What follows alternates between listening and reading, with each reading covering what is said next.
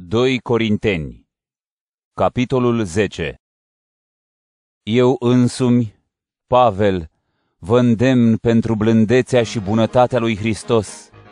Eu, cel atât de smerit când sunt în fața voastră, dar plin de îndrăzneală când sunt departe, vă rog că atunci când voi fi de față, să nu fiu nevoit să-mi arăt îndrăzneala pe care am de gând să o folosesc împotriva unora care cred că noi trăim potrivit dorințelor omenești.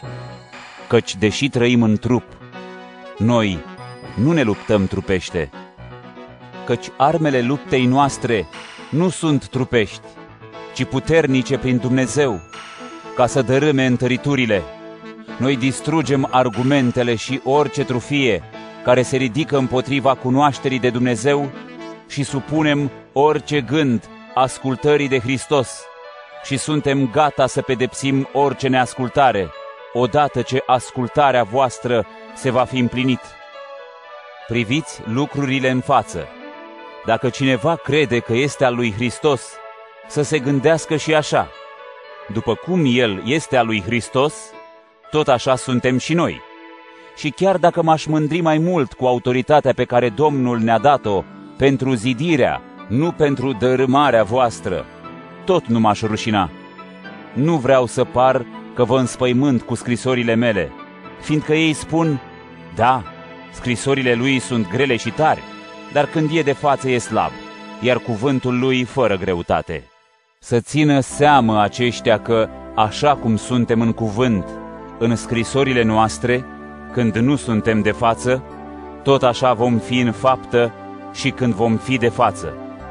Noi nu îndrăznim să ne numărăm printre ei sau să ne comparăm cu unii care se recomandă singuri, fiindcă ei sunt lipsiți de judecată, căci se măsoară pe ei cu ei înșiși și se compară tot cu ei înșiși. Noi însă nu ne vom mândri peste măsură, ci după măsura hotărâtă de Dumnezeu ca măsură, să ajungem până la voi, fiindcă nu ne întindem peste măsură ca și cum nu am fi ajuns până la voi, căci până la voi am ajuns cu Evanghelia lui Hristos. Nu ne mândrim peste măsură cu truda altora, ci avem nădejde, odată cu creșterea credinței voastre, să devenim și mai mari printre voi, potrivit măsurii hotărâte nouă, pentru a duce vestea cea bună în ținuturile de dincolo de voi, fără să intrăm peste lucrarea altuia, ca să nu ne mândrim cu lucruri deja făcute.